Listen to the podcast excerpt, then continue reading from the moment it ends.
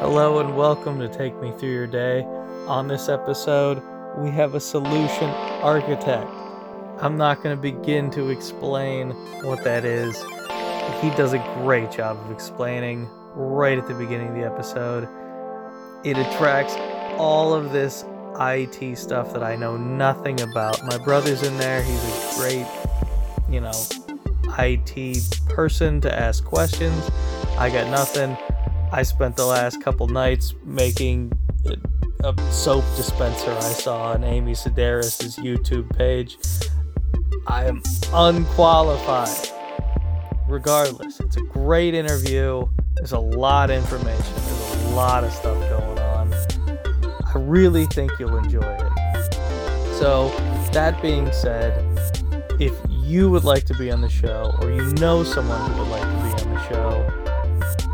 we can be reached at Take Me TYD on all social media and at Take Me TYD on gmail.com. On, at, whatever. It doesn't matter.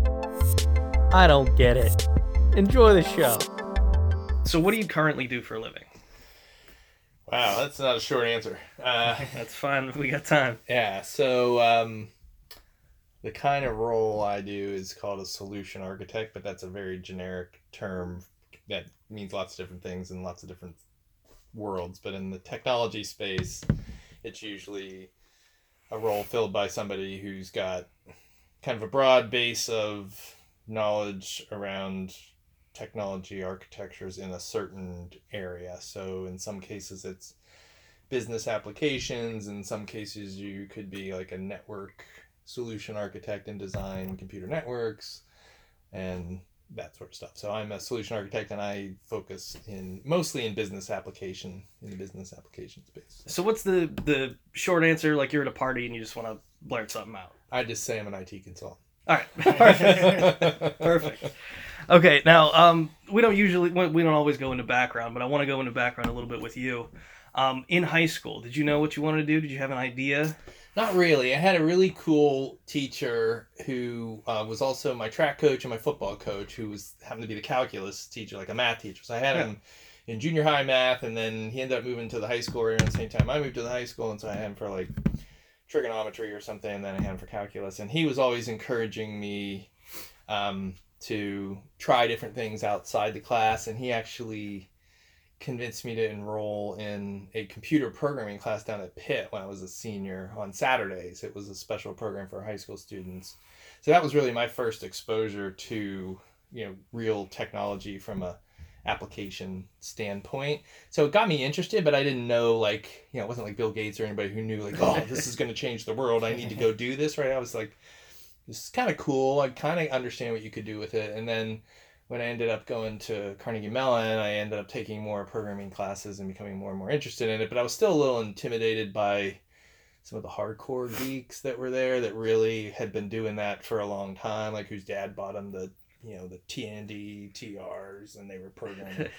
what what years are we talking? Just so we get like a good time frame. Here. So I was in high school from like eighty one to eighty three, and then I was at Carnegie Mellon from eighty three to eighty seven.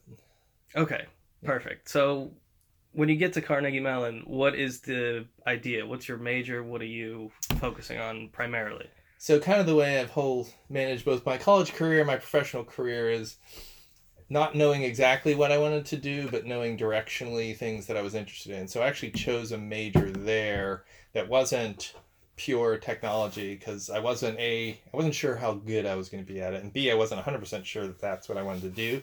So I picked a major that was a combination of computer science classes, um, management science classes like production and operations research, and then a little bit of just pure business classes like accounting. They called the whole major it was an applied mathematics major and I think the specialty was operations research, which is kind of a weird thing that not a lot of people know about or do in the real world, but it was this good mix of different things. So it worked for me because exposed me a bunch of different types of things from a learning standpoint and then you know when it came time to go find a job it opened up kind of different doors because I didn't have to just go look for a technical job if I didn't want to. I could also go look for a business job if I wanted to. All right, so let's go from you graduate there. Uh, what's the job hunt like? What are you looking for? What what kind of opportunities pop up? Yeah, pretty much the same way I picked my major. Didn't really know what I wanted to do. One of my fraternity brothers who graduated a year ahead of me went to work for a consulting company called Andersen Consulting. It was actually called Arthur Andersen back then, and they had a division called Andersen Consulting.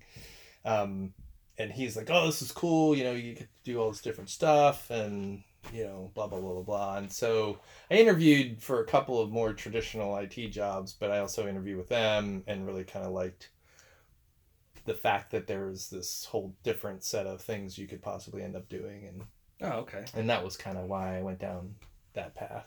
Yeah, that's exciting. Yeah I like that. So and it got to travel a little too, which I didn't travel much growing up, and um, I was like, well, this will be cool. I can just go see the country, even if it's like really crappy parts of the country, which it turned out to be really crappy parts of the country most of the time. But what were you doing when you traveled? What was your uh, what was the gig? it was weird. My first couple of years, I worked on just this whole different spectrum of projects, um, some of which I was completely unprepared for educationally.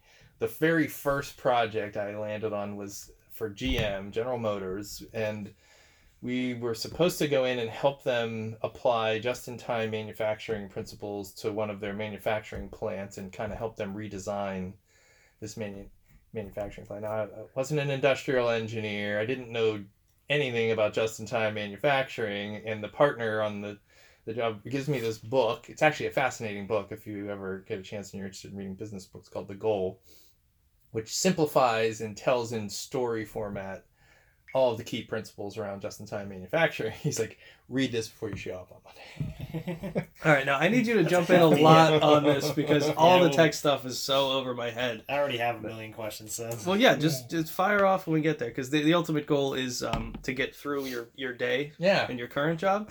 But let's yeah tackle some Yeah, of these questions before we get there. build up the background a little bit too. So, how, how long were you there for for that company? So I worked at um, at Arthur Andersen for about four and a half years, and you know worked on a project like that, but then went and worked on some very traditional programming projects, which is when I really started to see the application of computer science in the business world, and actually started to get pretty excited about that and starting to really try and focus on hmm. that. So yeah, I was there for about four and a half years. And then, then what was the next step after that? Well, it's so What interesting. I, I got laid off, and I didn't know what layoffs meant or what. I, I thought I just got fired, but I had Yeah. hadn't. I had great performance reviews and everything, and he's like, "Yeah, we're let, letting you go." I'm like, "What now?" You know, and I had just gotten married. Just got married, and uh, yeah, and so I was like totally blown away. And so I, one of my buddies who worked also had gotten laid off in the same um, kind of series of layoffs. And so he and I ended up going to another smaller consulting firm um, because they were getting ready to start a big project. And we hung out there only about four months because the guy who ran the firm was a total crazy dude. And, and he was trying to negotiate with this client. And he didn't, he, um, his company was more about contracting programmers out like on a onesie twosie basis. And he sold this big project. And project work in the IT world is much different than kind of contracting work, right? You can say, "Oh, I'll give you Fred for twenty dollars an hour um, for however long you want them," and that's easy. But if you say, "I'm going to guarantee delivery of this computer system in the next nine months for X price," the customer expects you to sign up for a lot more risk. Mhm. And this guy didn't understand that or wasn't willing to do it after he had already sold. Yeah. So we ended up kind of starting the project at risk, and then negotiations fell apart, and they killed the project. And I was like, yeah, this place just doesn't, you know. So I ended up leaving consulting for a while and went to work for Mellon Bank. Doing what? Just? IT stuff. Just so I was stuff? working in their business applications, actually in the securities lending group where they have business applications that they use to manage the lending of securities to other banks and that sort of stuff. And um, it was just it was kind of much older technology than I had been working with, and just really slow. And what year are we talking about? This this would time? have been let's see. So I worked at Arthur Andersen from '87 to '91. spent like the next year bebopping between. So this have been '92. I only stayed there for eight months, and then I went back into consulting. I was just like, I gotta get back into consulting because this is driving me crazy. And I went to work for a company called Ernst and Young in their IT consulting group, and um, did a lot of the same stuff I did at, at Arthur Andersen, um, but with more of a focus on application stuff now because that's what I knew I liked.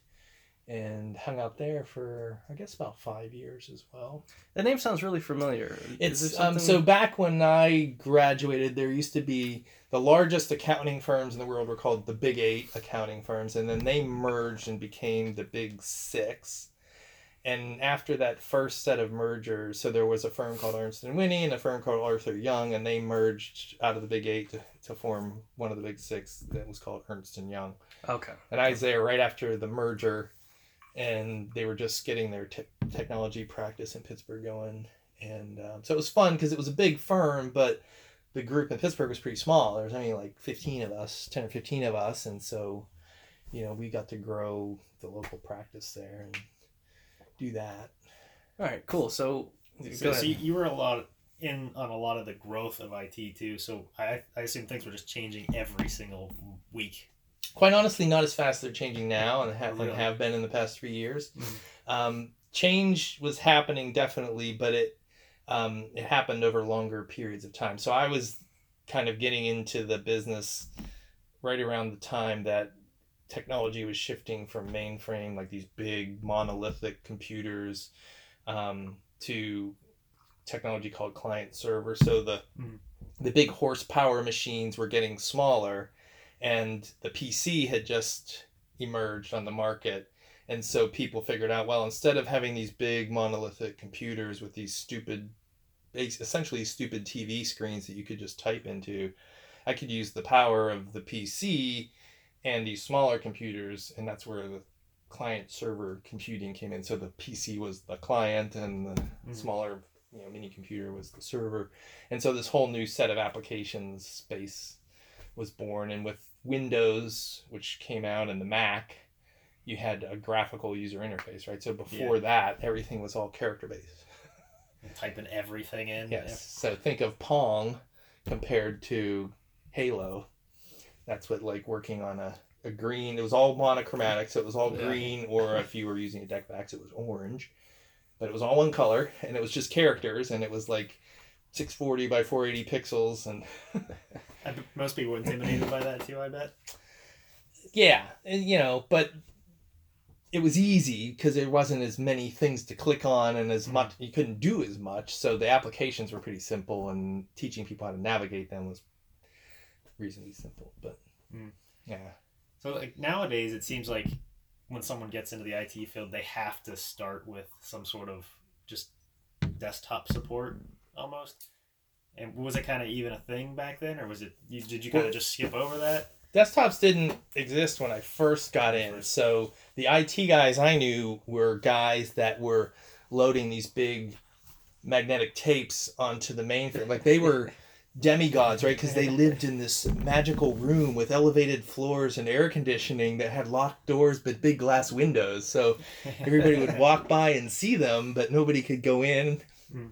so those were kind of like the so if you were an entry level guy doing just basic it back then you you were learning how to load the card reader or work the one printer that was hanging off of this big giant mainframe and all the print jobs would queue up and you would have to sort the print jobs by their job number and put them in these little bins so people could come by and pick them up and Wow. you know, it was really crazy, right? There's no self-serve anything.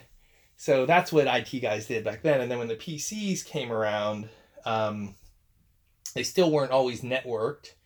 And so your IT guy who supported the PCs was usually somebody in the business who was a bit of a nerd on the side and was like, hey, we should get some PCs in here because we can do this, that, or the other. And then they were the guys who got stuck supporting them. It wasn't until local area networks came into the world Mhm. that you really had kind of the IT roles that you're probably more familiar with, like Yeah. desktop support and networking issues and, and that sort of stuff. Mhm. And that was probably, it started to emerge a little when I was in college, but it wasn't probably until the mid 90s where they became prevalent and you actually had, you know, IT guys whose full time job was, say, supporting the local area network Yeah.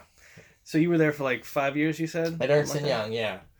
And I was traveling a bit, and it was I had our second child and was on the road a lot, and I didn't. I was starting to miss a lot, and I wasn't Yeah. super happy about it, and so decided to get back out of consulting, go back into industry. But now that I had a better idea of what I was looking for, I could be a little more selective, and actually had accepted a job with Oracle, which is a very large technology player. Back then, their primary focus was on database systems.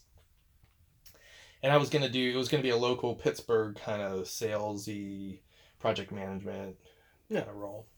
Wasn't my my dream job, but it was something that was gonna pay pretty well and keep me you know really close to home. And as I I had verbally accepted an offer from them, and um, I was still traveling for my current job, and I got a call from um, the only value that came out of those two little stints I did in between consulting gigs was I met people that would help me in later in my career in various Yeah. ways. So when I was at that small consulting firm, in addition to the guy I went there with, I met another guy who ended up becoming the CIO of the city of Pittsburgh Uh-huh. and uh, and then when I went to Mellon Bank, I met this guy who ended up um, working with some other guy who happened to be and him and a guy named started FreeMarkets, and so he called me, and my buddy called me, and he's like, "Hey, I I'm working at this little startup company. You know, would you interested in coming on board?" And I'm like, "Well, I just accepted this offer, and." You know, I really want to stay in town. He's like, well, this would be totally in town. So just come down. It was like Thanksgiving weekend Yeah. he's like, just come down over right right before the holiday weekend and just talk to. The... So I went down there and I just fell in love with these guys. Really cool stuff they were doing. Technology was cool. It looked like it was going to move fast and um, and it was more interesting than just selling database software. So Yeah. called the guy up from Oracle, said, "Sorry, dude, Sorry, hate to bail on you, but I'm gonna bail on you. And uh, I went to work for those guys, and just that was a rocket ride at that point. When you don't want to talk about things changing, that's when things started changing because my first year there was right around the time eBay started, Mhm.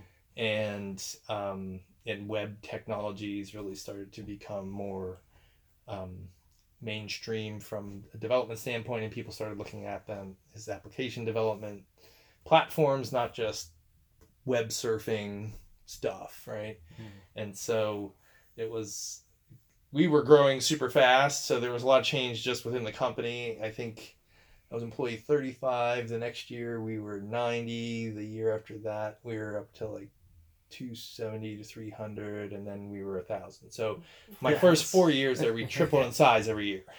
That's crazy. Yeah. Um, and technology was changing crazy as well. And so that was probably the wildest time of my career as far as change and Yeah, that's a lot going on in four years. yeah.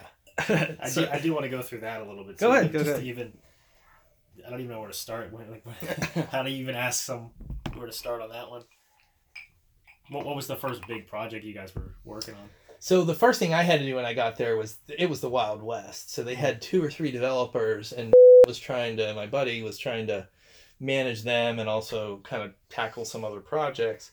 And they were doing, you know, their practices around developing and releasing software were not very disciplined. Um, I can imagine. a lot of no nos.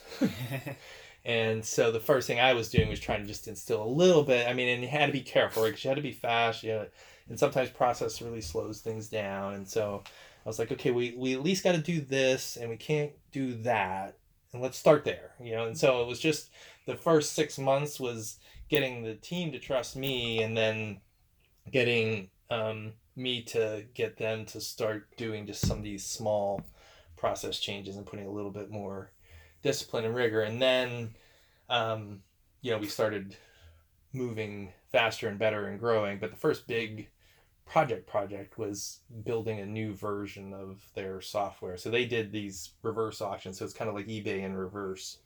If a company, a big company like a an automotive manufacturer like a Ford, when Ford builds cars, they design every aspect of the car out in infinite detail, right? They design the zip ties that hold the cables to like Yeah. everything, right? And they source every single part before they start manufacturing. And so what we did was say, okay, if you're going to build a new line of the Ford Taurus, which was kind of the big car back then, you need um, 80 bajillion of these plastic fasteners that are going to hold the door panel onto the frame. Mhm. And they had to source them from some extrusion plastic fastener maker company, right? Yeah. And so we would we would put together this bid package for them with all the specifications, help them go out and find qualified suppliers, and then the suppliers would essentially bid on the right to supply. and whoever came in the cheapest. Yeah, it wasn't always cheapest guy wins, but Yeah. for the most part, you know, it was let's drive the price down, and then here, you know, here's your lowest bidder, here's your second lowest bidder, and here's the qualitative aspects of their bid because they still had to respond to things like, well, how are you are you going to be able to meet our just-in-time manufacturing Exactly. time frames Yeah. and that sort of stuff? But it really helped um, for things that were more commodity like like a fastener because there's really nothing special about a fastener. Um, helped drive competition and transparency and it was really fascinating to me. I got a lesson i, I took microeconomics in college and didn't understand jack and i worked there for like a year and i felt like i was a microeconomics expert because i understood supply and demand curves and all this other crazy stuff. And um, and then we started introducing different types of um, auction formats. So there's just bidding but there's all sorts of other ways you can essentially game the market not game it but can Yeah. manipulate it you Yeah. know so you can have blind bidding where the only feedback you get is you're not in first place and so Yeah. you know you can do and we we actually patented a bunch of it a bunch of stuff so Mhm. i was fortunate to be able to work with a bunch of really smart guys like that to have my name on like a dozen different patents around the bidding technology That's awesome. And Yeah, is this kinda is this software that kept Yeah. track of it, or is it was just like how, how involved was somebody to say, okay, I do need fasteners? What was the process on that? so we had a team we called our market making team which is a bit of a wall street term so there's a lot that goes on in wall street like when people do options and they put together leverage buyouts all that stuff like guys go and make markets right they find bidders Mhm. that are interested in this thing and you know and so that's essentially what our market making team did they would go out and find suppliers based on the specifications of the parts we were bidding and then our technology was what we used to manage the actual Okay. auction. So they were, they were, they were the ones using the software. so yeah we would it back in those days we would ship discs out to suppliers. Brilliant. we would Love do a phone training with them like we'd call them up at a specific time. And you didn't even have technologies like skype or any of that stuff back then right? So training people on technology was a little challenging. Um, but we would call them up and and okay now did you click on this? And what are you seeing? You know it was kind of interesting to listen to our trainers train people but they did a great job. So we train them on that and then they would log in at a specified date and time and we would open the auction and they would start submitting bids and get whatever feedback we were giving them based on the auction format and and we had this big command center which was really cool that we had we would put the so we had the a graphical curve of the bids and we would put this big thing up on the big screen and just show the auction going in real time. And some of them got pretty crazy. Like people would be hey there's this crazy auction going on right? And everybody in the company would be running over like looking at this ding ding ding ding ding ding ding. Yeah, it's exciting. yeah it was Oh, pretty cool. It was really cool at times. It was uh it was pretty wild. Even just the breakdown of everything like that, just because of how everything is now. That that alone is just uh, mind-boggling to me. Oh yeah, yeah. I think of the things I do now and the things I would have had to do back then to do the same thing I do now. Yeah. And yeah, it is. It's mind-boggling. All right, so how close are we to now? What do- what do we got? Anything so in between? Spent, spent about six years at FreeMarkets. Okay. Um, we got bought by a company called Ariba, which is a big uh, enterprise software company that ultimately got bought by uh, Oracle, ironically. And um, at the time, they had their development team out west, and I wasn't particularly interested in moving out west, and they weren't particularly interested in necessarily pulling all of our technology people over anyway. Um, and so I took a kind of whatever I got from all of that, and and then I went to work for a small company um, that um, specialized in an area called electronic data interchange. So it's um, business transactions over what back then were called value added networks, but today they just happen over the internet. Yeah. And so the company was pretty cool because it helped small businesses do business with large businesses like Walmart or Target. So if you think about um, like the Christmas stuff you see in Target, right? Yeah. That's typically like these small manufacturers that really have a seasonal business. Yeah. But if they want to sell at Target and Walmart, they have to do stuff electronically. Like Walmart sends them a purchase order and says, "I want a thousand of your Twinkle Lights packages," and they need And to there's be just some here old by- guy that looks at that like, what? and they need to be here by Wednesday. Yeah. And they had to respond electronically and say with an acknowledgement saying we will ship you those and they will be there by then. And in the back end it was some guy reading the paper and Yeah. but so what we would do is we would intercept all those transactions for them and then if they used like QuickBooks or some other small accounting package we would give them the data so that they could put it in there. But You're then just would, essentially translating. yeah, Yeah. we would respond to Walmart for them and and that sort of stuff. And so it was kind of fun, but in the process I was trying to revamp their platform and started evaluating technology platforms and Microsoft was one of the platforms we evaluated and we didn't end up not choosing them, but I gave them all sorts of feedback on that particular platform and then 6 months later they were like, "Hey, we're going to rebuild this thing. Can you come and do it for us?" essentially is what ended up happening. And so in a very whirlwind 2-month process, uh, I moved my whole family out from Pittsburgh to Seattle. That was it just a two month like I interviewed on Halloween Day, and we were sitting in our new house on December 29th. That's crazy. Wow. I didn't Yeah, know I didn't that. realize that yeah, that's wild. Yeah, it was insane. I think if it would have been a more prolonged process, we would have probably talked ourselves out of it. But Yeah, yeah, probably. That's good. fate- It's exciting. would have it, it worked out for that. So. hmm Yeah. So, is that where you're currently at? No, so I went to work for Microsoft on a product of theirs called BizTalk Server and helped build out this electronic data interchange capability. And then I switched while I was at Microsoft to another team, which was more of a pure business application, and it was called their product suite there is called Dynamics, and it's a a full suite of business functionality, so accounting, um, order entry, uh, stuff to manage manufacturing, all that sort of stuff. And so I stayed there for about five and a half years, and um, just felt like I wasn't. It's a big company and it's a big product team and interactions with end customers. Um, I was very used to that from FreeMarkets and and TrueCommerce, which was the small EDI company. Um, I had constant interaction with customers, not always fun and positive, but constant. and you get a lot of feedback and you improve and you you know and so i found myself a little bit more isolated there and over time i kind of missed that and at the same time um, kind of in the background over the that time period microsoft and a large um, consulting company called accenture had joined forces and created a technology consulting company focused specifically on microsoft technologies called avanade which is where I ended up. So I was like, oh, that's pretty cool. I could still work on this product space that I like, but now I can do it back in more of a consulting Huh. role and um, and get back You're in front of feel so customers. isolated. Yeah, and get back in front of customers. So that's where I am now. That's So where I've been there for seven and a half years. So Okay, yeah, that's a good stretch. Um, all right, so let's start the show. what time do you wake up in the morning? that depends on whether I'm going to the gym or not, and whether I'm on the road or not. But when I'm home and I'm going to the gym, I wake up at five. At five. You use an alarm? I have an alarm set, but most days I'm waking up before it and just kind of laying there waiting for it to click on. Like it's one of those ones that the volume gets gradually louder, Uh-huh. but I hear the electronic pop and I usually Yeah, exactly.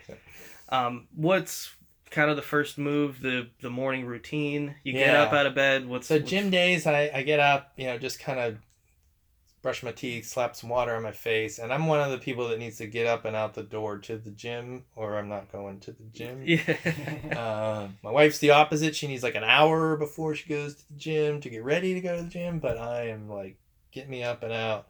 So I usually get up, go downstairs, let you know our dog out, and one of our dogs, our other dog's old, so he sleeps.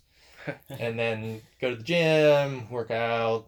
Um, usually stop, swing by Starbucks, get some coffee, come home, take a shower, and then usually either on the way home or as soon as I get out of the shower, I usually have some sort of call or something. So being on the West Coast is tricky because if your clients are on the West Coast, then you're fine. If your clients are on the East Coast, then a lot of times, you know, you've got some really early stuff that you need to try and participate in. But most days it's, you know, come home, shower, jump on a call, try and make some breakfast while I'm taking a call, and then walk down the hall to the den and, you know, get my day going. So that's the general situation is you can kind of work around your kitchen as you take a call. Yeah, you know, the beauty of things, technologies like Skype and WebEx and all those, you know, we don't do them with the video for the most part unless somebody's showing a PowerPoint presentation or doing some sort of demonstration with Yeah. software.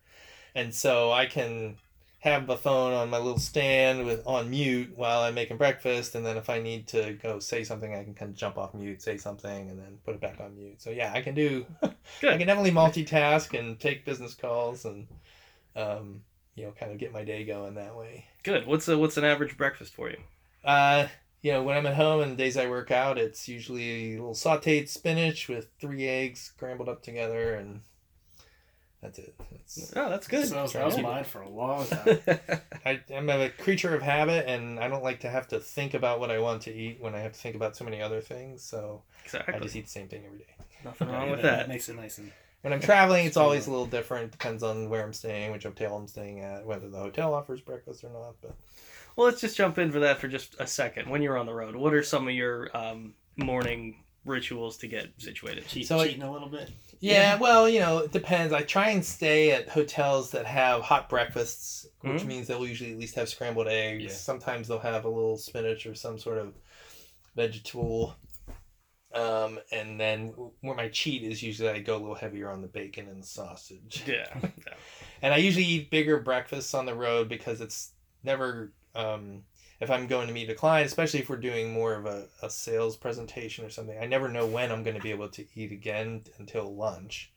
And then even then it might be iffy or late or something. So I usually eat a big breakfast just to and a big protein kind of yeah, just to be safe. heavier breakfast to kind of keep me full for the whole morning. And I pack a lot of snacks and stuff, but um, so yeah. And I usually, if I work out on the road, I usually work out in the evenings because it's easier to manage uh, than trying to get up super early and go work out and then do whatever. That makes sense. So, Are you Okay. flying out east a lot, or is it more? I haven't been as much, so I switched roles. You know, I, my first five, six years were in a particular kind of role, which was more of a sales oriented role, and I would fly all over the country. Um, this role here has so far been kind of west and midwest. I haven't had to go all the way east, um, but you know, most of the time I'm kind of west of the Rockies. Hmm. So what when, when you say you're you were doing some sales, are, what are you guys selling? Are you selling your consulting? We're selling your services. So a customer, one of two things will happen. A customer will decide we want this, in our case, a Microsoft product, because that's primarily the only kind of consulting we do.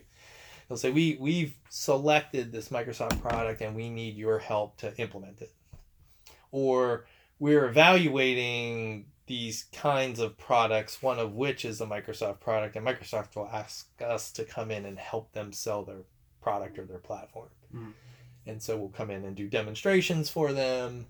And then once they pick that, then we'll also probably have to go back and do a proposal for services to implement it, yeah, to get everyone to get it all and- installed, to get people trained, and sometimes if you have to configure it or customize it, you know, we'll do that work as well. Mm. Now, are you are you the one that goes in and plugs some stuff in, install stuff, or is is that part of your team, like somebody else on your team? So as a you know, going back to that solution architect thing I was talking about at the very beginning of the conversation, I lay out what the whole solution should look like in terms of hardware software. And now a lot of times it's not hardware like your PC hardware, it's cloud, it's all virtual essentially. So I was like, oh, you want like this many servers and you need a database here and if you want you know this to be highly available you need to build a cluster and do this and do that. And then we would have people come in and do that. And sometimes depending on the nature of the project i would stick around and oversee that which is what i'm doing on the current project i'm on. In other cases somebody else would come in and take care of all that hmm. So, do you guys do any? I'm trying to figure out how to word this question. It's kind of loaded. So, all of your stuff is web based, or do you have a lot anything that you actually have to go physically put in? in? Um, or is it really we we typically would not get involved in physically installing hardware anymore because even clients that manage their own data centers use virtualization technology within those Yeah. data centers. So they typically have an IT team or outsource that to somebody like an IBM Mhm. that would manage the data center, actually physically install hardware, and then they would use you know virtualization technology to go and start configuring virtual servers and that sort of thing. Mhm. Now, when I was back, you know, when like was a TrueCommerce or whatever, yeah, I was in putting servers into Mhm. racks and Mhm. tightening the bolts and running the cables and doing Yeah. all that sort of stuff. So, have some inclination of what goes on there, but uh, I don't do any of that sort of stuff anymore. Yeah. When when did, was the big transition to cloud? Really, I know it um, just mass adoption just in like the last three to five years. So Amazon Web Services really um, kind of got the ball rolling when they exposed the platform that they built the Amazon Marketplace on and made it available to programmers. And so it kind of started get more grassroots, and then Microsoft saw the value that you know was going to be there and invested heavily and just built out massive data centers all around the world. Like they, I think they saw kind of a leap ahead in some ways. Of, so Amazon focused on accessibility of their you know different technologies, and they've got pretty much anything you could need on Amazon Web Services, and it's very accessible. Anybody from a single developer who's just trying to get a startup off the ground to large companies can go use Amazon Web Services. Microsoft took a more enterprise perspective and said, we're going to build out global data centers, make them highly secure and redundant, and do all that. So it took them a little longer to kind of get into the game in any substantial way. Mm. And then because they've got all these other business products that Amazon didn't have, they had to get them to actually re-engineer their products to run on their own cloud because people like the one product I worked on, the Dynamics product, was one of those old client server products when I started on the team and a big push was to get it to be in the cloud and really be truly cloud enabled, right? Because you could host a lot of stuff in the cloud, but to make it a true cloud application is a little different Hmm. story. So that was, you know, it's a transition that has taken them three to five years, but that's really helped accelerate the pace. of Yeah. I can imagine. I'm even seeing commercials now for Amazon Web Services, which kind of blows your mind. Well, they felt they needed to advertise because Microsoft put on a big marketing push as well. Like when they started rolling out Azure, if you've seen any Yeah. Azure advertisements, that's their cloud platform. So I think Amazon realized they could get leapfrogged if they didn't, you know, really start making a bigger push, and especially toward the enterprise. Um, But even that's changing because of global regulations. and- Oh yeah, ever ever information- changing. information privacy like it's amazing all the different things that influence something that's just at its heart technology Mhm. Yeah, I hear all about it. Yeah, we can go down a whole rabbit hole of privacy. I'm oh yeah yeah That's a Say, whole do you want to? Because you No, can. yeah, Because we- we I mean, won't we tell probably need to do probably not super interesting We- for your listeners Well, uh, these particularly these IT interviews, because he has a lot more knowledge about this whole thing. It's so scary and doom and gloom for people like me who don't know anything about like VPN services or you know any of that stuff. uh-huh. Regardless, um, so we'll We'll skip. jump back to your day. Yeah, Do you want some more no i'm good No, i'm good water? yeah i'm fine All right. Um, back to your day. Okay, you get home from the gym. You're making breakfast. You have a call. What what time are we talking? uh, usually roughly? around eight eight o'clock and then i'll usually make my way down to my den when i'm at home and and that's where i'll spend you know the rest of my day for the most part unless Okay, so you work from home. Yeah, for the most part, it, you know, there's it's a big firm. We do a lot of work with Microsoft, so we actually have a separate office building five miles from my house that is where all the people that work on the Microsoft account work. So every now and then I'll go down there, but it's a rare Yeah, I would say, how often is that? That's if, if there's a project going on that I'm actively involved with, I'll I'll go down there a few times a week. But other way, other times I'll go down there maybe once a month. And then we have a bigger office in downtown Seattle, which I never go to. so. Fair enough. Um, all right, so you, you're taking this call. How many calls are you taking? What are you doing in that, um, say, time between breakfast and lunch? What, Yeah. What's the kind of depends on how actively involved I am with a particular project or a particular. Uh, well, let's just say just with an average day, if you just want to kind of Yeah. do an all encompassing. So usually, you know, there's a handful, maybe two, three, four calls in a morning. Um, on projects, we'll usually have some standard calls that are same time every day of the week. Um, if it's a sales pursuit, we might have a cluster of calls one week where we're talking two or three times a day. And then, you know, after the proposal is submitted, you know, we don't have to meet as frequently. But usually uh, a handful of calls in the morning. And then um, afternoons tend to be a little slower just because, especially if I'm working with people further east, their days are Yeah. starting to wind down. So I usually get some hours later in the afternoon where I can actually do what I call real work. and what is your real work? What, do you Sometimes it's um, training just to try and keep keep up? know, yeah, some self training on new technologies or a new release of a particular technology that a vendor puts out. Um, and sometimes it's working on actual project deliverables or something like that, like designing, you know, what this particular solution look like. So I put together a diagram, and you know, and some of that just is you need think time, right? You need to be able to sit there and stare at your screen and draw stuff and delete it and redraw it and Well, when you're talking about the the self education stuff, are these things that you can get from your company internally, or is this stuff that you're looking up online or finding from other resources? It's a combination of things. So a lot of times we partner with technology vendors that make the products that we implement. In a lot of cases that's Microsoft and they've got a very robust set of training available online that you can go and do on a self-serve basis. I'm gonna say, is this you because you're an employee, or is this to open to? Uh, it's actually open um, to anybody interested, depending on um, how much you want to learn about a particular technology and whether you want to get certified or not. So there's a lot of certifications you can get that you know I'm certified on Azure infrastructure or you know Yeah, that ma- that makes whatever. sense. Um, some of those will cost some money, but they're accessible to anybody who's willing to pay that. And in most cases, it's not terribly expensive. Um, I get a lot of benefit by being part of you know a large organization I that's imagine a strategic some- some partner perks Microsoft. there. So a lot of that we get for free, and and then the technology vendors that that we support that aren't Microsoft. A lot of times we have strategic partnerships with them, and we get access to their training. Um, for well, Avanade pays for it, so I get access to it. Um, and that's right now a lot of what I'm doing because the space I'm working in is more non-Microsoft vendors, and just they're it's a product space that's evolving rapidly. And so this guy will put out a release, and then like two weeks later, this guy's got a new release, and so you gotta gotta so as you have is- access, you yeah. kind of keep keep track of everything and Yeah. stay educated.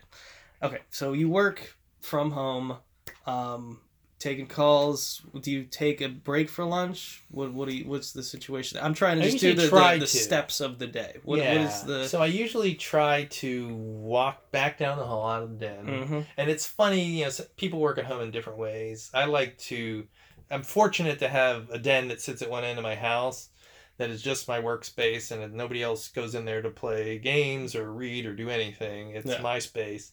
So it feels like it's a mental bit that I need to flip because I never thought I would be very effective working at home, but I can flip this mental bit that I'm walking down the hall and I'm going to work. So I also make an effort to try and walk back down the hall and have lunch.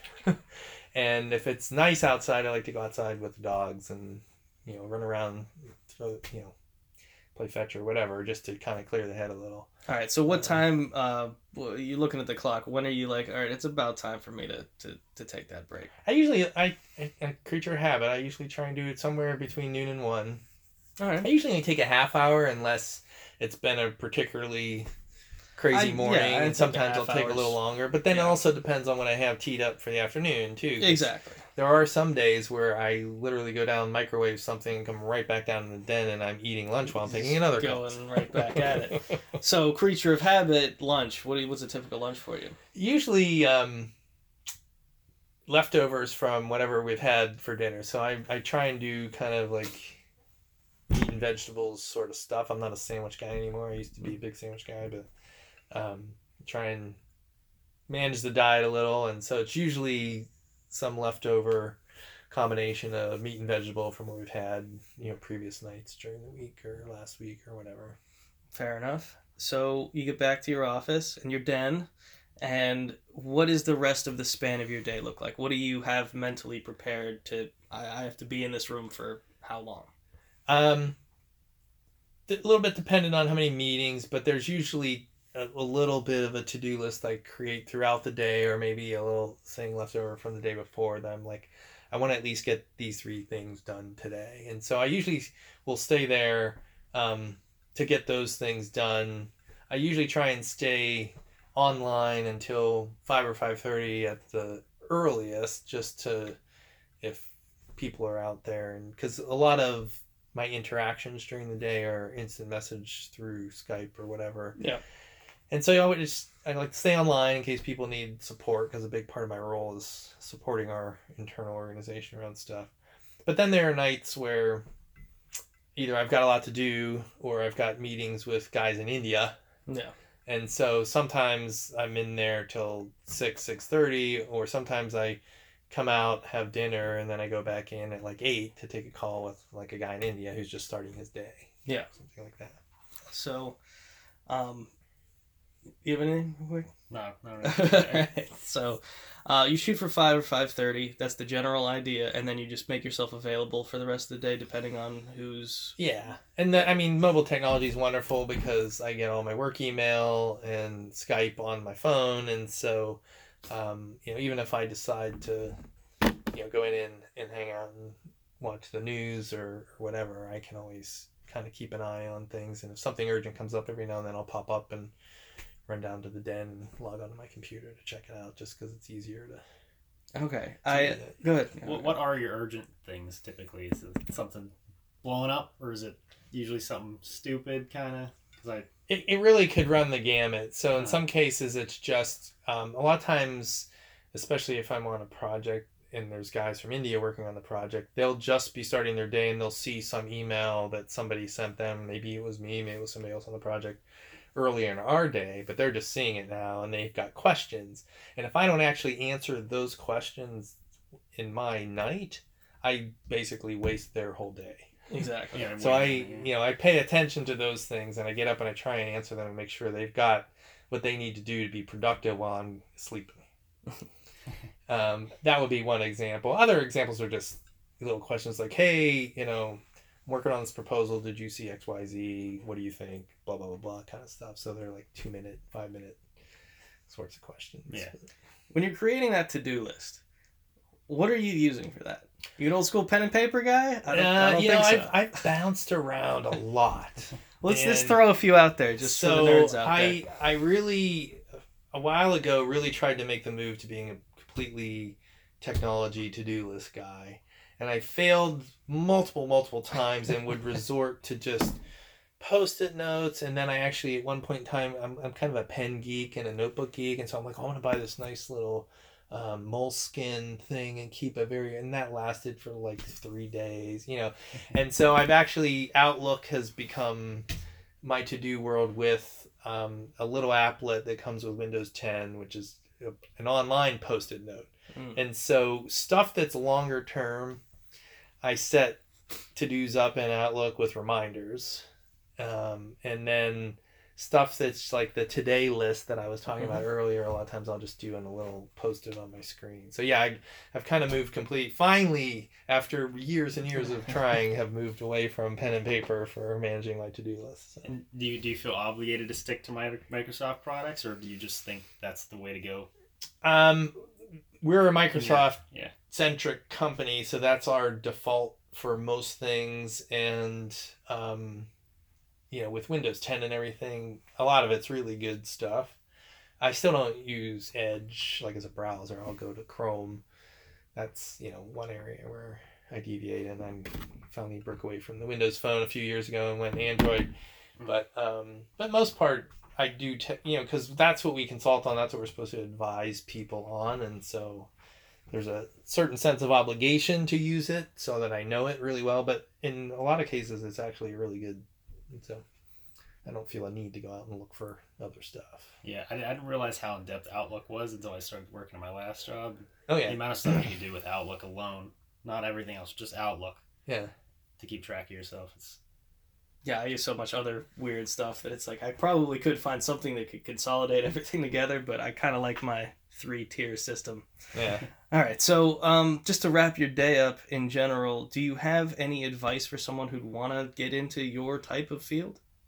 Yeah, I think uh, you know, there's my type of field has a bunch of different dimensions to it. So technology is one element of my field, but kind of the consulting piece is another. And so I'd kind of answer that question in two parts. Okay. On the on the technology side, um, I would say it's not the kind of profession you want to get into just to earn a paycheck. Like you got to like it. You got to be passionate about it because it does change Mhm. so rapidly. If you're not psyched about learning something new or seeing what's going on over here, you're just gonna get overwhelmed in a heartbeat. And Yeah, just not for you. it's not gonna it's not gonna be a long career for the most part unless you just pick this very narrow niche that's reasonably stable. But then you're not gonna have a whole lot of career growth. Well, that's what I, the idea mm-hmm. is that we're talking to like a confused high schooler that's just like, I know I like this, I know I like that. What's where do I? What's Yeah. the next step? Where do I focus on? So So from a technology standpoint, I would say you have to be interested in at least some mm-hmm. dimension of technology, and it, you you don't have to love everything technology, right? It's a huge field now, and it's getting huge, huger. Well, that's does- bigger by the day, and so you really got to pick an area that you like, that you're interested in, and, and try and keep some guardrails around it. Because even if you are passionate, you'll get overwhelmed. Well, we, we've had several of these IT interviews, and they're all so vastly different. I, I think the general idea is everyone likes all of the people that are, would be interested in listening to this like the technology field. But I think with you, with the consulting and everything, would be a little um, a, a different aspect because you actually have to talk to people and deal Yeah. with people on like it sounds like that's kind of your whole day is talking to people. It and- is. It is. It's a lot of expectation management and, um, you know, just some of it's education because you know if you're working with a client and and it's a new technology to them, they're gonna ask a lot of very basic questions and you have to be very patient and help them understand the technology. In some cases, in in little bits and pieces. You know, it's kind of a crawl, walk, run progression. Um, and in some cases they're just cranky people and you just gotta deal with the crankiness because they're customers uh, you know so you have to so consulting is not for everybody even if you are passionate about technology you really have to um, be able to kind of deal with all sorts of different people you have to be used to things that change not technology change but your world changes Mhm. so my wife is very used to me walking down the hall at lunch and saying oh i have to fly to blah blah blah city next monday Mhm. with you know sometimes less than two days notice uh, and you know that's just a, an aspect of being a consultant in a, in a larger larger organization so and that's that's exactly what I was fishing for. Like that Yeah. that aspect of the job that that is very unique to what you do. yeah. And you have to have yeah, like a partner that would be understanding of that.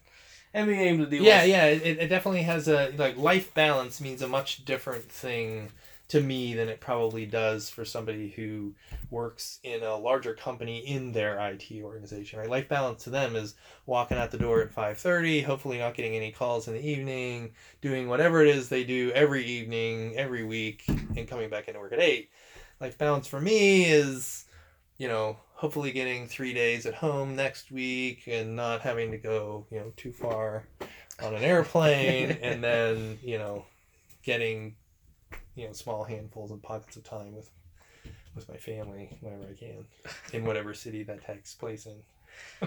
All right. So oh, go ahead. So if, if you have to take a step back and telling somebody that wants to get into this specific kind of IT field, Yeah. what would you tell them to go to school for? Because it's, I don't really think, I don't know, it doesn't sound like they'd go to for computer science in particular. It part of It it would be. depends so there's there's so many different roles in IT that you can play if you like the technical stuff computer science is still an excellent path to go down now there's lots of splinters of that for people that have a little bit more of an interest in business aspects of IT so you can go in for information sciences is another major that's very good and a lot of people in consulting actually end up going into because it teaches some of the softer skills and some of the analytical skills and there's usually a little bit of basic business classes that mm-hmm. that come into play there but there's still also a little bit of a technical element so that they can communicate with technical people because a lot of the hardcore development work these days takes place offshore and so you still need people on shore that have those skills um, in order to be able to effectively communicate and evaluate what people offshore are doing but um, you know, less and less is it critical mass of people on shore doing that. Um, from an undergraduate perspective, now the the birth of a lot of the online universities and associate degree programs, which are very popular now, there's now a new tier of kind of programming level people that um, are starting to get you know back into that work because it's now affordable again. Because you don't pay somebody who's got an associate degree the same salary you pay somebody who's got a computer science degree from a four-year university. And so um, Now, is there any kind of extra uh, bump you would get in this career with other language skills, like with the offshore kind of thing? Is, are there certain people that flourish just because they, they are bilingual in, in other yeah i mean it, it, specific it depends on the firm and depends on, on kind of the area you're in. So i don't know a lot of people um, in the us that speak the various indian languages. There's actually multiple languages Yeah. they speak in india like telugu and i don't even know what some of them are. Um, so not a lot of people do that because all the indian folks are typically go to some sort of school or university where they had to learn english Hmm. chinese a little different I would imagine if you were capable of speaking Chinese, um, that you would be a very valuable resource. I, again, I don't know a lot of people that that do that, but um, Spanish and French are extremely useful. Hmm. Um, if you know if you do a lot of business in Europe, French, German, any of the Romance languages would certainly come in handy. But I think that's a great piece of advice. yeah, All right, so to wrap this up, then we'll get into the fun stuff. Um, do you have any stories or pet peeves in general that stick out to you that you'd want to share? stories or pet peeves. That's, or both. Or both, or Got a lot of pet peeves and a lot of stories. Uh, you know, I think I think one of the, and I guess it's a pet peeve, but it's something I've had as a consultant I've had to manage is, um, you know, a lot of times we go into customers, client situations, and work with, and, and we work with big clients, right? So they've got these a lot of departments and we go in and work for this department that's made some technology choice but it's very dependent on all these other groups to be successful and they've not done any communication so my biggest pet peeve is walking in there and these guys are all gung-ho to go and things just hit this big brick wall because these three other departments are like we've never heard of this project before what are you talking about that'd be my biggest That's a very pet peeve. popular one, the lack of communication between. Yeah, I think that that's the craziest part about talking to people about jobs in, in well 2019 now is that everyone can talk to everyone all over the planet and our one of our biggest problems is communication. absolutely It's insanity. yes it is All Probably one of my favorite. I'll, I'll share a Go- oh, consulting yes. story just because this could never happen in the modern day. And I think people, especially younger people that are kind of growing up in the post 9 11 era, would find fascinating. But I was, uh, where was I? I just started at, at the Ernst and Young job. So this was probably early 90s, like 91, 92. And I had my first opportunity to go abroad to, we got a project with Fiat, the Hmm. car maker in Italy and um, one of our partners from another office called up and said, "Hey, I was at the time I was one of our global like methodology gurus, and he's like, I need you to come over and help us lay out all the work planning and all this stuff." I'm like, "Sure, Italy, I'm down, Yeah, right? let's do You it." know? and uh, I had to fly out on my birthday, and um, and back then we wore suits, and we were taking a red eye and going right over to the office and then the client, and so I had to fly in my suit. And Flew uh, your suit. Direct flight to Italy? no, no. I so I, i'm still living here in Pittsburgh and coming over to my parents' house to celebrate my birthday, and uh, and then I had to leave and go to the airport. And uh, I was born in December, so it was winter or right before officially winter, but late fall. And I was starting to get sick. And so I go there. My flights that I was connecting from Pittsburgh to Chicago, and then Chicago, I was supposed to meet this partner, meet this partner, and then fly from Chicago over to Italy. All right. And so our flight is delayed out of Pittsburgh because of weather. And I get to Chicago and I'm trying to sprint through Chicago's O'Hare airport, which is huge. Yeah. Uh, in a suit, carrying a garment bag, sick as a dog. And I had to literally run like across the whole airport because the domestic flights landed over here and the international flights left over here. And I get to the gate where my flight is, and there's nobody there. There's no gate agents, but the plane is still sitting there and I can make eye contact with the pilot, but the door's locked, so I can't get down the jetway, and and he's like he kind of holds up a little finger like hold on, and the phone rings at the gate agent desk, Yeah. but there's no gate agent there, so I go over and pick up the phone, and he's like. If you can find somebody to unlock that door, I'll let you on this plane, but it's got to happen in the next four minutes or I'm going to lose my takeoff slot. Wow. So just think of all the things that just happened there that you could absolutely never do today without getting arrested, and that no pilot would do today without losing his job. Yeah. Unfortunately, I did not make it onto the flight because nobody showed up in the next four minutes, um, and I ended up finding another way to, to Italy and, and connecting with my boss in the office and everything. But I just like sharing that story because people's jaws drop. Like, you did Yeah. what? You did that? the pilot called you? So different. Yeah. it's so different back then. I got one more thing before we hop into that. Oh, go ahead. The questions. So where where do you think we're headed? What's the next big thing? So cloud storage is still growing. I'm, I'm assuming it's still going to continue to grow. But what's the next big? So thing one of you're the- seeing? interesting phenomenons is that with all these interesting technologies popping up, I think all the next big things come from convergence of different technologies. Mhm. And right now, I think um, cloud computing, artificial intelligence, and automation all are kind of converging with big data.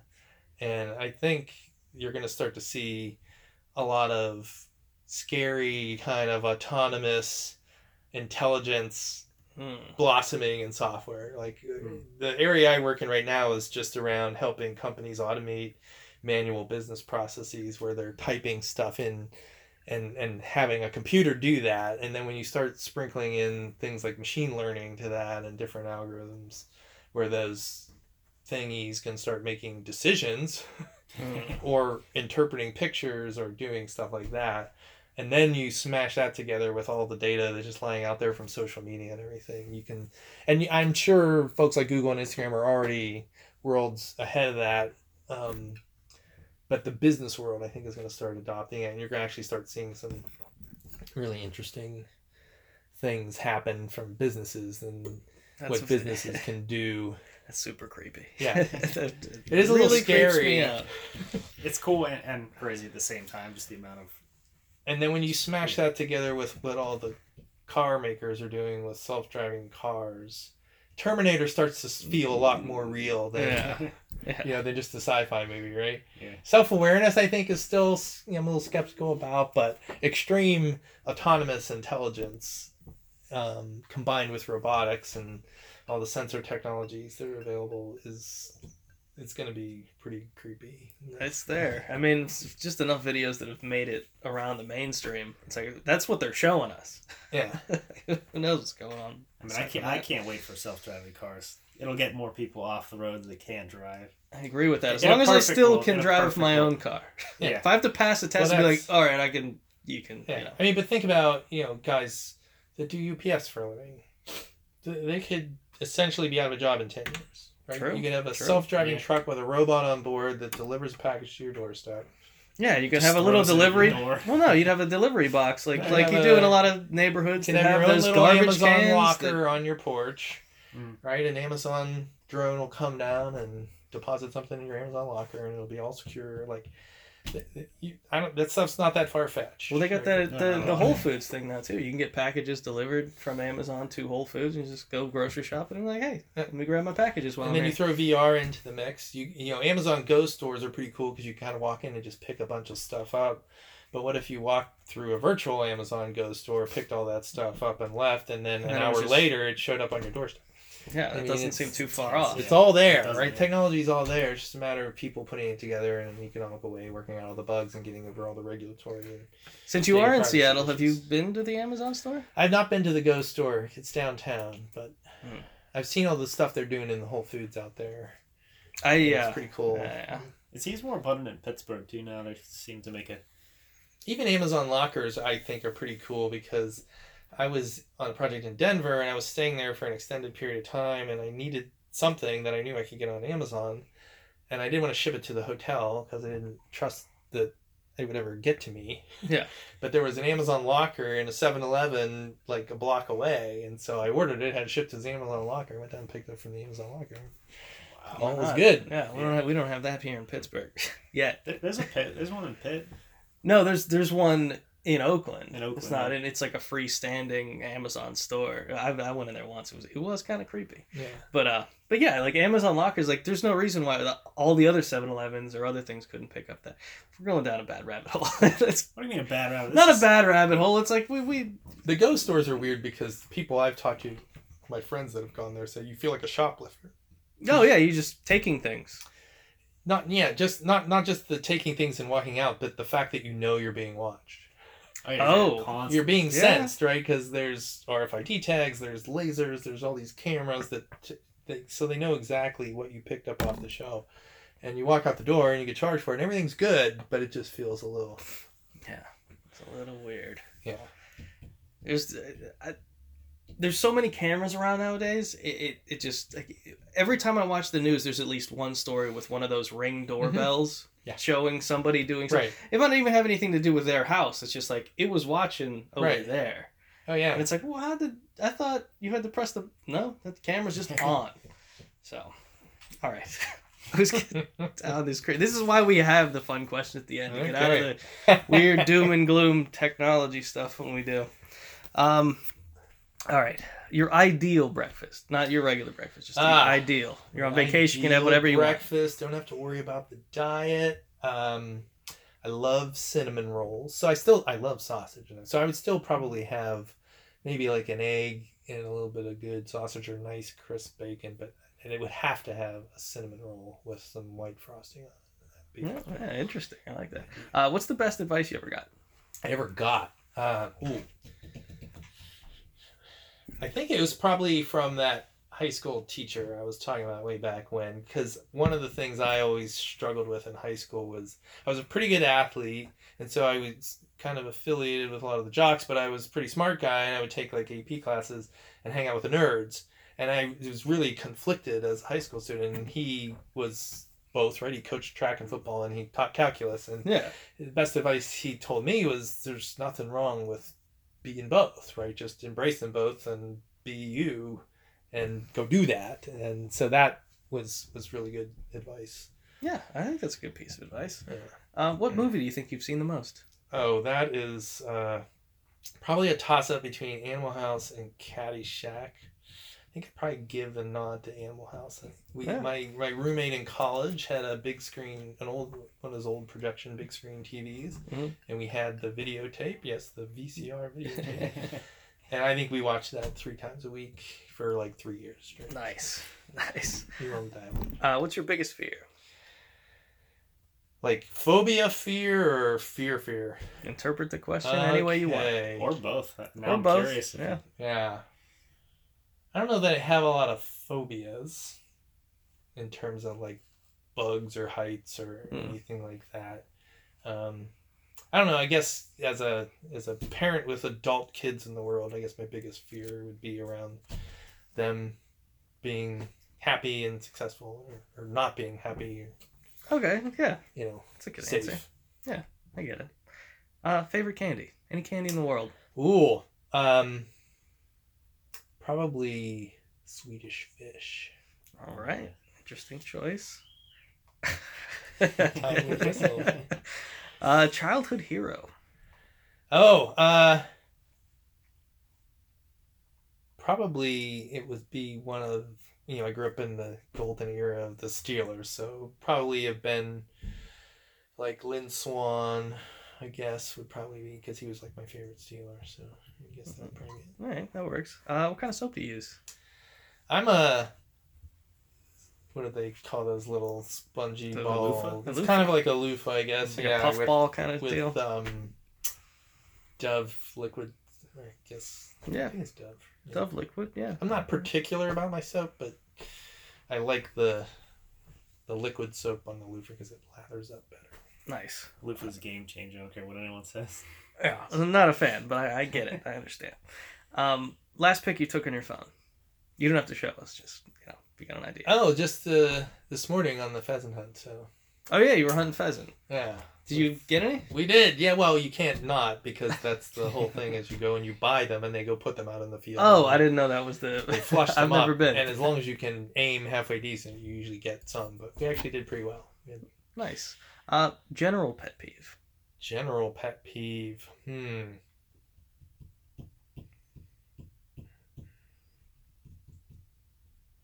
I think people who um, don't pay attention to their surroundings. I agree with that very much. That's why I won't grocery shop before 9 p.m. I just I can't situational awareness. Yes, that's like, are you That's absolutely out of your mind? Situational awareness. I don't know how you've been staying here for the last week. I've grown numb to the current context you know, Mhm. through a lifetime. Um, what type of music do you listen to and why? I actually have pretty eclectic music tastes, and most of the time I listen to music when I travel to keep myself calm in the presence of many people who lack situational awareness. That is a great answer and a why. I like the time and synergy. Ooh. Mm-hmm. Uh, food, spicy, not spicy. I'm not usually a spicy, not like crazy hot spicy, but I like a little heat. All right, good, good, good. Uh, what's the hardest time you ever laughed? Hardest time I ever laughed. Oh, that's a good one. I'd have to say it was probably on a guide trip I take with my buddies. We go to what used to be the Big East basketball tournament, now it's the ACC basketball tournament, and we were at a a bar. It's called McSorley's in kind of lower Manhattan.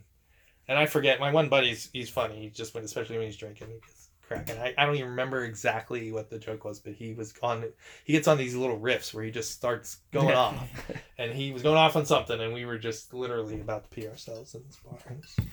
Nice. I love that it's very specific. Um, let's see. Tipping custom.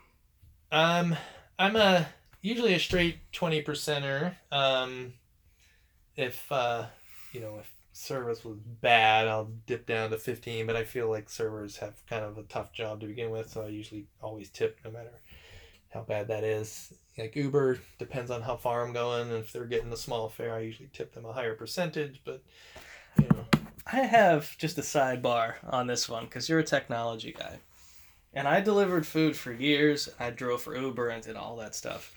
I felt like once these companies like Grubhub and Uber Eats and just regular Uber and stuff like that, all of the tips started to go down when they started to recommend those numbers. Because the mm-hmm. recommended numbers are always way lower than people would instinctually tip.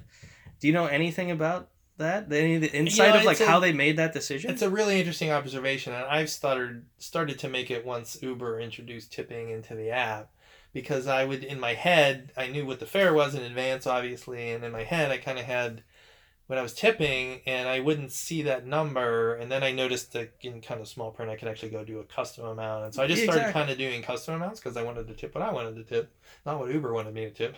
exactly. Um, but I don't know what's driving that. It's a really interesting observation, and, and um, yeah, it's kind of when I when I was still in it, it was absolutely infuriating because Yeah. at least like if someone ordered a, something small, you'd at least get two or three bucks. And then when they introduced their little like tip calculator thing, it Mhm. was like tip him eighty six cents, It, it, Yeah. Twenty percent. yeah. Yeah, I think they need to refine that because, like, for fares and deliveries under a certain amount, they should give you flat dollar amounts. And then when bigger things, like if I'm going to the airport and it's going to be a fifty dollar Uber ride, then that's more of a percentage based thing. Yeah, there's Yeah. a whole uh, But a yeah, spectrum of things why they should, the reasons why they shouldn't do that, and Yeah. I mean, I'm guilty of it too. Like I've taken an Uber home drunk and just been like, "Yeah, what you said, Uber," but it's like, "Oh, I only tipped that guy," you know, whatever, and it's like that. That's not that's not fair. That's bringing all the averages down. Yeah, yeah, no. So there's times like when I take short Uber rides where I'll, I'll tip the guy like fifty or seventy five percent, but it's only Exactly. like three or four bucks because it was only a six dollar Uber ride. Exactly. That's all right. They're done with the sidebar. Um, if someone gave your 18 year old self a thousand dollars, what do you think you'd do with it? oh, probably something stupid. Yeah, let's My get into my- let's My eighteen year old self was not a good money manager. Back then, I'm sure uh, eighteen year old self. Yeah, so I was in college, like a freshman. I'm sure I would have spent that on booze. Yeah, fair enough. Part. Someone gave you a thousand dollars right now. What'd you do with it? Um, Just free money. Just boom. Here you go. Do whatever you want. that would probably depend on the expense of the day. Uh, yeah, uh, that's a harder one to answer just because, um, you know, in the process of getting the kids off the payroll, so I still got some kid expenses. There's, you know, I'm sure, you know, my wife and I would probably go out to dinner or do something like that. But um, That seems good. I like yeah. that answer. It's not bad. Um, favorite vegetable. Um, it's either cauliflower, cauliflower, or um, asparagus. I'll go asparagus. Good. Love asparagus. Uh, where do you see yourself in ten years? Hopefully retired. Uh, do you have a favorite cocktail? I do. Um, it's kind of a my own little custom twist on on on the Manhattan. So I rye whiskey with a little bit of Saint Germain, if you've ever heard of Saint. Germain, Yeah. and a little bit of lime juice. That's kind Sounds of my go-to. delightful. Yes, gin and tonic would be my backup if I just had to go straight off the shelf. So Um, what's something you wish you learned earlier? Um, probably not not to be afraid to fail. Like your whole life is going to be filled with failures and and stuff that just didn't work out. And in most cases, you end up learning or meeting people or good things happen that benefit you probably exponentially more than the failure hurt you. Um, so Oh. that's probably Good. I kind of knew that when I was first starting out. what kind of toothpaste do you use? Um, usually Arm and Hammer, like the Yeah, old school. yeah. Is it old school, or is that just something like, they're trying to rebrand? and I don't toothpaste? take Arm and Hammer. And No, mix I, I know that, but. I mean, like, did they always have the toothpaste? or No, no, they something started that- coming out with. I mean, it's been around for a little while, but um, a long time ago, people used to mix Arm and Hammer and water and brush their teeth with it because Mhm. the baking soda is beneficial. And then they started once they caught on, they're like, oh, we could probably make toothpaste, and so they started doing that. And then I do it just because my teeth stain easily, and it's a little bit more Good stuff. scrubby. What's uh, what's one thing you'd change about yourself? I think uh, probably managing my frustration better. So uh, I'm usually a pretty even keeled guy and pretty pleasant. And then when I get frustrated, I get a little snippy. So, and my mood changes. Like, so I wish I had a little better control over that. Fair enough. Uh, childhood celebrity crush. Celebrity crush. Hmm. Probably Lynda Carter as Wonder Lynda Woman. Carter. All right. Um, if you could do anything in the world, like any job, what would it be? Oh, I would absolutely be an NFL football analyst. I want Chris Collinsworth's job. That's what I would do. Good answer. Put me in the booth with Al Michaels. It's very specific, and I like it. um, do you have like a sleep routine? Anything that helps you get to bed at night? Um, I mean, I have a nighttime routine. I don't know that it necessarily helps me sleep. Um, and as I get older, sleep is, you know, kind of inconsistent. So not not nothing in particular. I've started to um, what's that supplement? Melatonin. So I started taking the Melatonin. melatonin to it helps a little. Um, but what I find best is if I limit myself to just like a glass of wine or two, then I'm usually good. If I have a little more than that, then I don't sleep very well. So